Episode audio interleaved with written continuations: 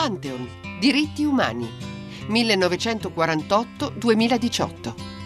Come and sing a simple song of freedom.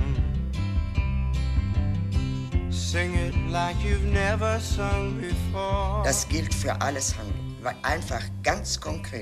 Dobbiamo tutti avere la possibilità di dire Signore perdonali perché non sanno quello che fanno. E questo è vero per ogni azione perché uno non può mai sapere. Questo è un rischio. Io direi che possiamo permetterci questo rischio solo quando c'è fiducia nel genere umano. Una fiducia che è difficile da formulare, ma che è fondamentale. Una fiducia in ciò che è umano in tutte le persone altrimenti questo rischio è impraticabile.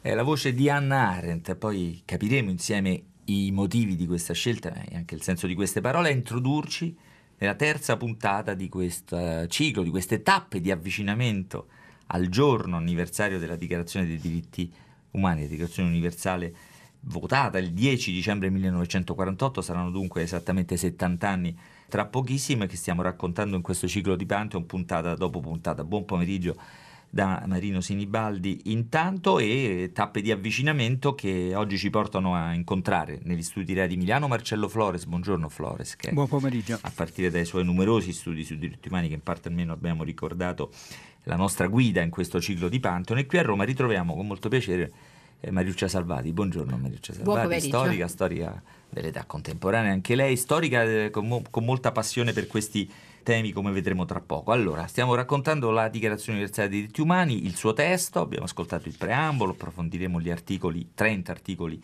eh, uno per uno, insomma, o almeno a gruppi di articoli, ma stiamo soprattutto in queste prime puntate descrivendo con un misto di curiosità e anche di stupore il clima culturale nel cui fu possibile elaborare eh, un testo così straordinario, uno dei più alti testi, dobbiamo dire, generati dalla storia dell'umanità. Clima eh, culturale e geopolitico, naturalmente, era finita la guerra, in quel clima post-traumatico, diciamo, si incontravano paesi e culture eh, diverse. Ma ecco, eh, Marcello Flores, se uno, adesso non so se c'era una grande sala, la sala dove fu proclamato il Palais des Chaillot di Parigi, mi sembra, le dichiarazioni dei diritti umani, avrebbe trovato più o meno uno scenario del genere. Rappresentanti di 58 paesi, erano 58, solo 58 i paesi. Oggi i paesi membri delle Nazioni Unite sono credo 193. Questi eh, 58 paesi erano 14 occidentali, diciamo, democrazie liberali più, più o meno per capirci. 20 latinoamericani, 6 erano i paesi socialisti, era già caduta la cortina di ferro, era possibile individuare questa, questa geografia. Quattro erano africani, solo quattro paesi africani erano indipendenti, pensate che mondo diverso era quello, e 14 erano paesi asiatici, ecco.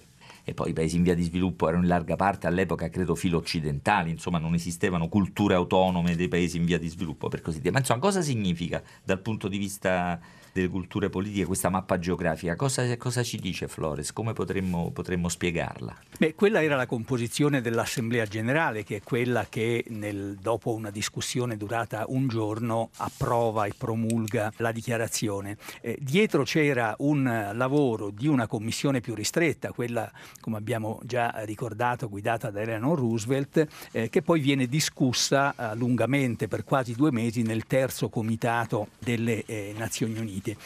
E nella commissione soprattutto che c'è questa compresenza di eh, culture eh, diverse. I due personaggi più significativi insieme alla Roosevelt e anche a Cassen, che è il giurista francese che poi diventerà premio Nobel nel 1968, sono il libanese Charles Malik che a metà degli anni 30 era andato a Berlino a studiare con Heidegger, poi era stato costretto a fuggire perché l'avevano picchiato in quanto considerato un semita e che poi farà una tesi di dottorato su Whitehead e Heidegger, e il cinese Chang, che invece era stato un allievo di Dewey e quindi era un educatore di tutt'altra formazione. Ecco, e l'incontro-scontro che c'è continuamente eh, tra questi due personaggi, a cui Cassen e gli altri occidentali, ma anche latinoamericani eh, o filippini che sono presenti, contribuiscono a cercare e a riuscire a dare una uh, visione molto più complessiva che verrà continuamente sottolineata quando soprattutto si dirà forse l'unica cosa che è veramente solo occidentale è il linguaggio, perché noi stiamo cercando di far entrare dentro esattamente il sentimento di tante culture, popoli e idee diverse che appartengono mai a tutti quanti dopo la tragedia della seconda guerra mondiale.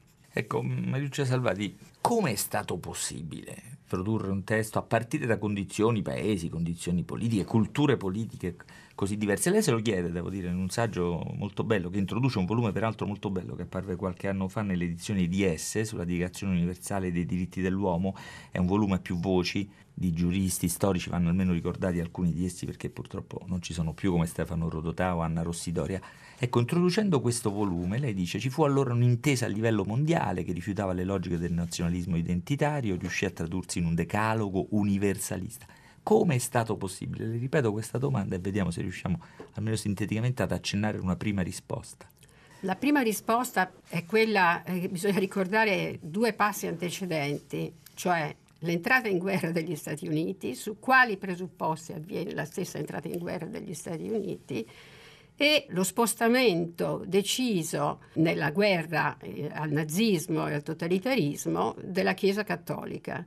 Questo significa che ci sono dietro delle culture, ecco, queste culture sono la cultura dei diritti, che è già presente, diciamo, pensiamo Pensiamo a come è nata l'entrata in guerra, le quattro libertà ah, di Roosevelt. Abbiamo, abbiamo parlato, avete, di cui avete eh, certo, parlato, perché è uno dei fondamenti recenti. Dei, diciamo. Esatto, è, è, uno dei fondamenti e questo è... Sono, libertiamo la libertà, del, libertà di fede. Di fede libertà no, libertà di, di parola alla prima, libertà, di, religione alla seconda, libertà dal bisogno alla terza, libertà paura. dalla paura. No, lo ricordiamo perché sono sì. un po' le quattro virtù cardinali, se possiamo su cui Osare. si costruisce tra l'altro una stupenda propaganda eh, anche di disegnatori, di artisti, so, di cinema, quindi eh, c'è anche questo aspetto. In ogni caso c'è questo aspetto di congiunzione di culture dei diritti e culture religiose. In che senso la cultura religiosa è importante secondo lei nella, nella definizione di queste Beh, eh, la defi- nella definizione è importante perché eh, avviene negli anni 30, alla fine degli anni 30, un incontro di culture religiose che prima erano state separate, cioè la cultura protestante e la Chiesa cattolica. Come sappiamo, appunto, la Chiesa cattolica è, diciamo, si sposta tardi verso la condanna del totalitarismo mm. e si sposta sulla base di principi che sono i principi umani, i principi dell'umanesimo. Questo porta dentro anche il linguaggio della, della, della, Dichiarazione Universale un riconoscimento dei diritti della persona. E questo il contributo, es- esattamente. l'idea di una persona che prescinde. Sì, pensiamo mm. che dentro appunto la Commissione, come ricordava prima Flores, c'era Cassin, che era unito eh, francese legato alla cultura di Maritain e alla cultura quella di del personalismo cattolico. Quella del personalismo cattolico cattolico che abbiamo visto poi fondamentale nella nascita, per esempio, dei nostri primi quattro articoli ah, della ecco, Costituzione su, italiana. Su questa analogia eh, torneremo. Questa... Però Mariuccia Salvati, se c'era questa presenza religiosa, questa insomma, influenza religiosa, come mai anche in questo caso, perché è un discorso che facemmo pure a proposito della Costituzione italiana, almeno nel preambolo che è il testo che abbiamo descritto, che abbiamo ascoltato della Dichiarazione Universale dei Diritti Umani, non c'è Dio, non c'è il creatore che per esempio c'è nella, nella, nella Costituzione americana come presenza, non c'è nemmeno quel valore un po', non dirò religioso, che è la natura e la ragione, mi sembra, nella Dichiarazione Universale dei Diritti dell'Uomo dell'89. Come mai anche in questo caso Dio viene escluso, almeno dalla, dalla dichiarazione esplicita nella, nella scrittura dei, della Dichiarazione Universale dei Diritti dell'Uomo? Ma non, non ci dimentichiamo che è in atto uno scontro forte con i paesi socialisti e con il comunismo, diciamo anche nella scrittura della nostra Costituzione è fondamentale che ci sia un accordo con eh, una figura come Togliatti che accetta gli stessi principi umanistici, ma dicendo, come vi ricorderete, sì, ad, appunto, alla, esatto, alla Pire e ad Ossetti, dicendo voi arrivate a questa conclusione sui vostri presupposti, io arrivo da un'altra via, l'importante è che ci incontriamo. Il problema era lo stesso Maritello diceva, insomma, non bisogna impuntarsi sulle, sui, sui, principi, l'importante è arrivare alla, all'incontro. Flores fu così semplice la soluzione del problema di Dio. Se non sbaglio, anche in analogia, devo dire, a qualcosa che accadde nella scrittura della Costituzione, proprio all'ultimo momento qualcuno tentò di introdurre nella Dichiarazione universale dei diritti dell'uomo l'idea di una qualche divinità come fonte di questi diritti. Sì, in assemblea generale fu il delegato eh, olandese che volle inserire un eh, richiamo a Dio che venne bloccato soprattutto perché nella commissione guidata dalla Roosevelt c'era stata una bellissima discussione su questo tema in cui alla fine eh, tutti erano d'accordo che eh, la cosa migliore era proprio evitare tanto il richiamo esplicito ai diritti naturali quanto ai diritti divini e quindi fare una sorta di eh, sintesi invece, come è stato ricordato prima, che riguardava i diritti diritti inerenti a tutte quante le persone. Alla persona, mentre, mentre, invece fu aggiunto su uh, suggerimento della uh, rappresentante della Repubblica Dominicana, Minerva Bernardino, nel preambolo proprio l'uguaglianza tra uomini e donne in modo esplicito che prima non era così eh, Interessante presente. anche perché ci aiuterà a vedere poi gli articoli uno per uno, lo faremo dalla prossima puntata, dalla prossima settimana. Senta Mariuccia Salvati, abbiamo fatto ascoltare la voce di Anna Arendt, l'ho sì, detto, spiegheremo sì, perché, devo sì, dire che abbiamo anche noi, subiamo anche noi i nostri influssi culturali. Mariuccia Salvati ha detto vorrei ascoltare la voce di Anna Arendt perché la sua riflessione negli anni successivi ma su quello che accade in quei giorni è particolarmente importante. Citerò un elemento di coincidenza che forse ci aiuta. Nei giorni in cui, nei mesi, nelle settimane, nei mesi in cui si discuteva la Dichiarazione universale dei diritti dell'uomo, si instaurava, diciamo così, un nuovo diritto internazionale, quello del Tribunale di Norimberga, che tra le altre cose riconobbe, credo per la prima volta, una specificità di delitto, i crimini contro l'umanità. Cioè questa... Ecco, cosa mette insieme... Eh, questa è difficilissima. La definizione dei crimini contro l'umanità ha fatto apparentemente è stata semplice, ma eh, poi ha continuato e continua a essere eh, difficile da sciogliere perché Arendt, il pensiero filosofico tedesco, Jaspers, cioè la filosofia tedesca, di cui poi Arendt è una delle massime rappresentanti, insiste nel dire che il crimine, è per quello che è appunto l'assenza di Dio, è contro l'umanità è contro l'umanità. Questo doveva essere già detto nel Tribunale di Norimberga, che per la prima volta istituisce il termine crimine contro l'umanità. Questo tema del crimine contro l'umanità, badate, è interessantissimo perché è di un'attualità incredibile. Tutto cioè viene ricondotto alla, a questa definizione, quindi la violazione della protezione umanitaria è un crimine contro l'umanità previsto direttamente già nella Corte di Londra che per la prima volta, avviando il Tribunale di Norimberga, il Tribunale poi appunto per la condanna dei crimini, soprattutto della Shoah, istituirà questo specifico crimine che prescinde, quindi definisce l'uomo a prescindere dal suo territorio di appartenenza e quindi dal suo stato di appartenenza.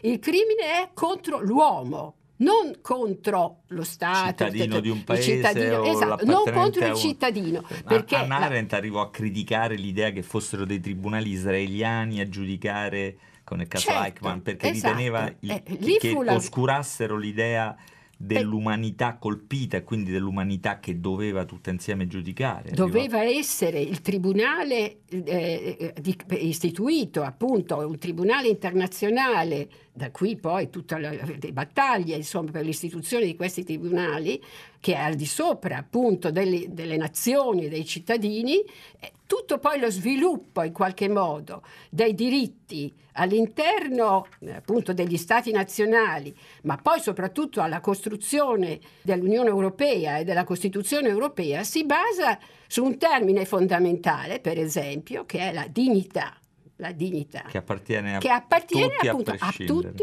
ecco Flores questo elemento è abbastanza interessante. L'idea che lì la definizione di crimini contro l'umanità nasca più o meno insieme alla definizione dei diritti come fossero uno il, diciamo, il negativo dell'altro, anche perché è proseguita nella serie di convenzioni, tribunali, corti penali internazionali o anche tribunali specifici nei 70 anni che ci separano dalla Dichiarazione universale dei diritti umani. È un po' proseguita questa strana coppia, no? Crimini diritti.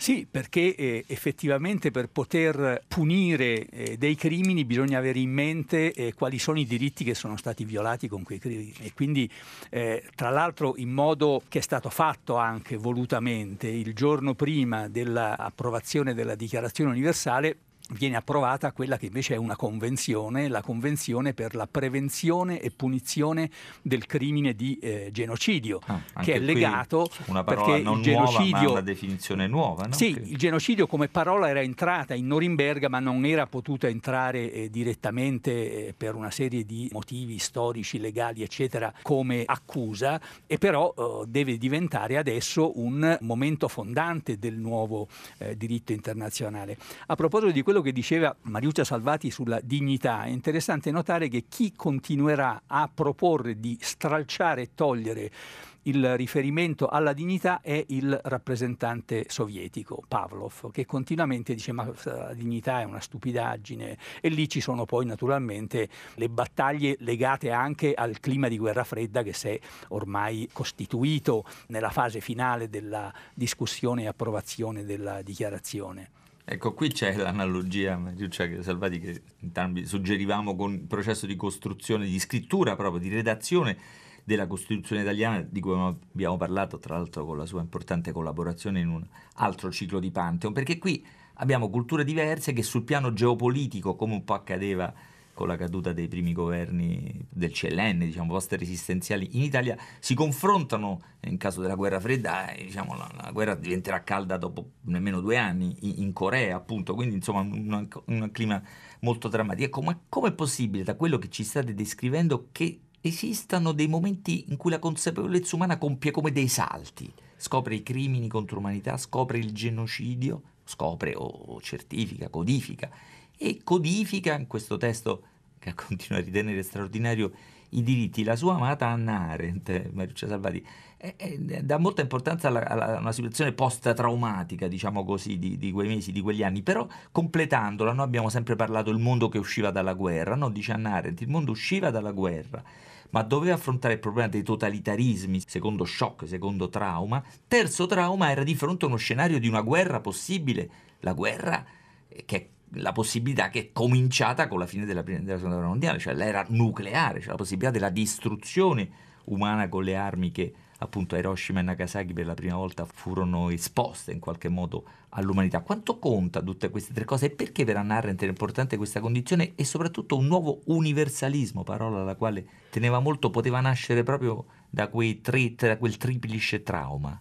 Beh, eh, ricordiamo che nella nostra Costituzione il termine dignità ricorre ed è importantissimo. Ed è importantissimo nei primi quattro principi ed è importante nell'articolo 10 che è appunto dedicato ai diritti, eh, al rapporto con i cittadini eh, eh esteri, non no. Ah. stranieri. Quindi il, tema della dignità diventa è, eh, il, princip- il numero uno della Costituzione tedesca del 49 diventerà poi il termine che continuamente ricorre man mano che i paesi aderiscono all'Unione Europea ed è nei, nei, principi fondamentali dell'Unione Europea, la dignità dell'uomo. La dignità dell'uomo, Arendt di questo era in qualche modo consapevole e diceva noi stiamo affermando dei principi sulle spalle del popolo ebraico, sulle spalle del genocidio del popolo ebraico. È il genocidio del popolo ebraico che porta a definire e che non può che essere quello, diciamo, che può portare a definire la dignità della persona. Perché come è stato detto, il popolo ebraico è stato distrutto non perché occupasse un territorio, ma in quanto ebreo. Allora è, è, qui, diciamo, è la dignità della persona umana che va ristabilita, non il carattere nazionale appunto del cittadino. Guardate che è di un'attualità straordinaria. Noi abbiamo appunto masse di migranti che sono uomini, non sono cittadini di nessun paese. Ma cioè, questo è un insegnamento che va assolutamente tenuto presente ed è un, una riflessione appassionante e appassionata in cui confluiscono appunto culture religiose che hanno appunto come un principio la caritas, che è un principio... Diciamo, non come associazione, intende la Caritas, Caritas come valore. Come, come sì, valore sì. Che, è, mm, dire, però, certo, che, che, è, che, è, enorme, intendiamoci, ma dall'altra parte appunto la loro appartenenza all'umanità. Ecco, appunto Arendt diceva un po' sulle spalle del popolo ebraico, no? si è stabilito appunto questo diritto del principio della non territorialità dei diritti. Ecco, e questo, questo emergerà. Emergerà nitidamente, per esempio, credo nell'articolo 2, quando ne parleremo, nella prossima puntata, tra l'altro, eh, di Pantheon. Per chiudere questa pa- prima parte, questa conversazione, vorrei a Flores dire sì, questa idea della dignità difficile da mantenere. Noi non parliamo molto di quello che è successo in questi 70 anni, lo facciamo in parte anche grazie allo spazio che in questo ciclo di Pantheon cura Anna Maria Giordano, ma pare, siccome ho parlato di un salto di consapevolezza culturale che accadde in quei mesi, in quei giorni, che nei 70 anni successivi è stato molto faticoso per le organizzazioni internazionali, per la vita, diciamo, sta, all'altezza di quella eh, del salto allora compiuto. Eh, quali sono le ragioni e possiamo cominciare a accennare, lo faremo meglio nelle prossime puntate, quali sono state le risposte nei 70 anni successivi?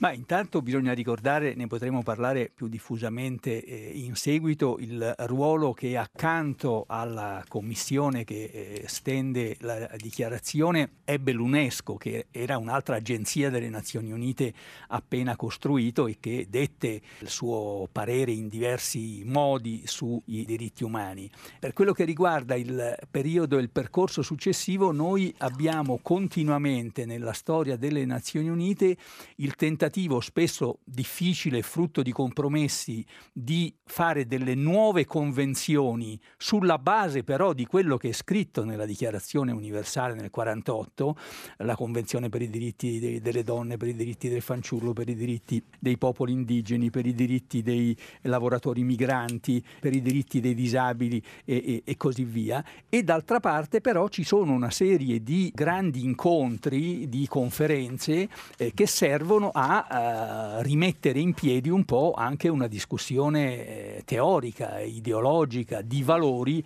attorno a questa che è stata la base, la dichiarazione del percorso successivo degli 70 anni dopo. Mm, quindi c'è insomma una sorta di forza propulsiva, usiamo questa formula usata e abusata in altre occasioni della Dichiarazione Universale dei diritti dell'uomo, continueremo a raccontarla nelle prossime puntate io ringrazio Mariuccia Salvati. Ci impegniamo Grazie a parlare della, delle figure femminili. Mi stava suggerendo questo Mariuccia mentre Flores. No, sono state battaglie enormi queste. Mm. E c'è un saggio di Anna Rossidoria in questo volume pubblicato dall'EDS nel 2006 che ci fa particolarmente piacere almeno ricordare. Grazie ancora a Marcello Flores, lo sentiremo la prossima puntata di Panto quando entreremo nel merito della scrittura degli articoli, in particolare del, dell'articolo 1 e dell'articolo 2, ma anche un po' della struttura. Ho già accennato una figura che ci potrà aiutare a capire la struttura anche architettonica, per così dire, di questa dichiarazione nella prossima puntata di Pantheon.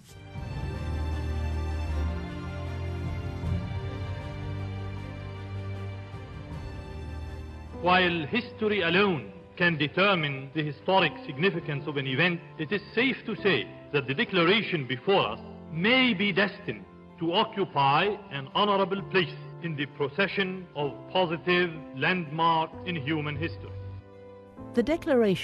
La dichiarazione fu redatta da rappresentanti di tutte le aree del mondo, aree culturali, religiose e linguistiche, e la cesellatura dei suoi articoli guidata dalle varie tradizioni giuridiche. Alcune voci vi si impressero più di altre. Alta e rappresentativa la voce di Charles Malik, diplomatico e filosofo libanese, relatore della commissione ONU che redasse la carta. Quella di René Cassin, giurista e diplomatico francese, uno dei suoi principali ispiratori, quella del cinese Peng Chang, diplomatico e filosofo studioso dei legami tra Islam e Confucianesimo. She was the person responsible for changing the wording in the UN Declaration of Human Rights from human rights for men to human rights for all people. E una lunga eco avrebbe avuto quella di Ansa Mehta, tra le 15 donne che presero parte alla Costituente dell'India indipendente. Senza di lei si sarebbe scritto di uomini e non di individui. Ad Ansa Mehta si deve lo spirito della dichiarazione che avrebbe ispirato la storia futura di movimenti e di leggi per i diritti delle donne.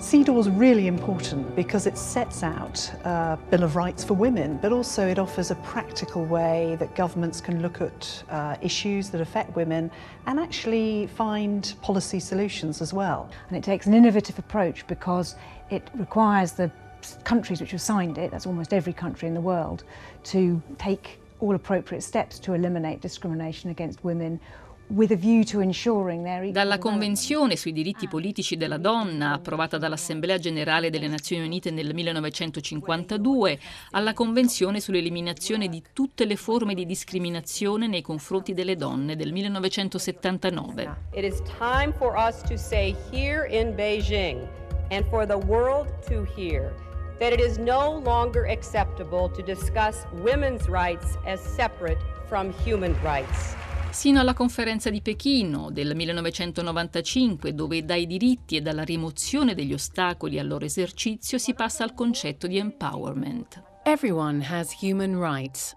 Children are, of course, human too, and they enjoy many of the rights that adults do in international human rights treaties. What many people don't know is that there's also a treaty that's dedicated just to children. La dichiarazione è stata negli anni all'origine di molte convenzioni relative a libertà e diritti di soggetti più deboli di altri, convenzioni su diritti e su divieti, queste sì vincolanti per gli stati firmatari, dalla convenzione sui diritti dell'infanzia a quella sul soccorso in mare, da quella sui diritti dei disabili a quella sulle sparizioni forzate, sino a quella dei diritti dei popoli indigeni adottata dall'Assemblea generale dell'ONU del 2007. The United Nations Declaration on the Rights of Indigenous Peoples Well, the elders in my community were very concerned about treaty violations, and they concluded that we need to go to the international arena to try and Le convenzioni hanno certo maggiori ambizioni nel creare diritto, nel fare giustizia, nel fare politica e nel cambiare la società, ma il candore della loro lettera va spesso a sbattere contro il muro dei numeri. Secondo dati del World Economic Forum, solo il 22% delle parlamentari al mondo nel 2016 erano donne. In 79 paesi su 144 ci sono leggi che restringono il tipo di lavoro che le donne possono fare e in 15 paesi il coniuge può opporsi al lavoro della propria moglie. Secondo dati Unicef, il 15% dei bambini nel mondo svolge un lavoro che lede il diritto all'istruzione, allo svago e alla protezione dallo sfruttamento. E sempre secondo dati Unicef, nel mondo 230 milioni di bambini sotto i 5 anni, uno su tre, non sono mai stati registrati anagraficamente. Sono bambini che non esistono. Secondo i dati dell'Organizzazione per i diritti umani e i crimini ambientali Global Witness, nel 2016 sono stati assassinati almeno 200 attivisti ambientali. La maggior parte apparteneva a un popolo indigeno. Right of people to water, right of people to food, right of people to land and to, to, to other basic services. Anna Maria Giordano, settimana dopo settimana, eh, racconta la realtà della difficile affermazione dei diritti umani, ci riporta alla realtà e completa così il racconto che puntata dopo puntata stiamo portando avanti in questo ciclo di Pantheon dedicato ai 30 articoli della Dichiarazione Universale dei Diritti Umani al loro settantesimo anniversario. Pantheon, un programma di Federica Barozzi, Diego Marras e Lorenzo Pavolini. Sul sito radio3.rai.it tutti i materiali, la possibilità di riascoltare le singole puntate. Da Marino Sinibaldi un saluto e l'appuntamento a sabato prossimo. Stand up. for your right. Get up, stand up. Stand up for your right. Get up, stand up.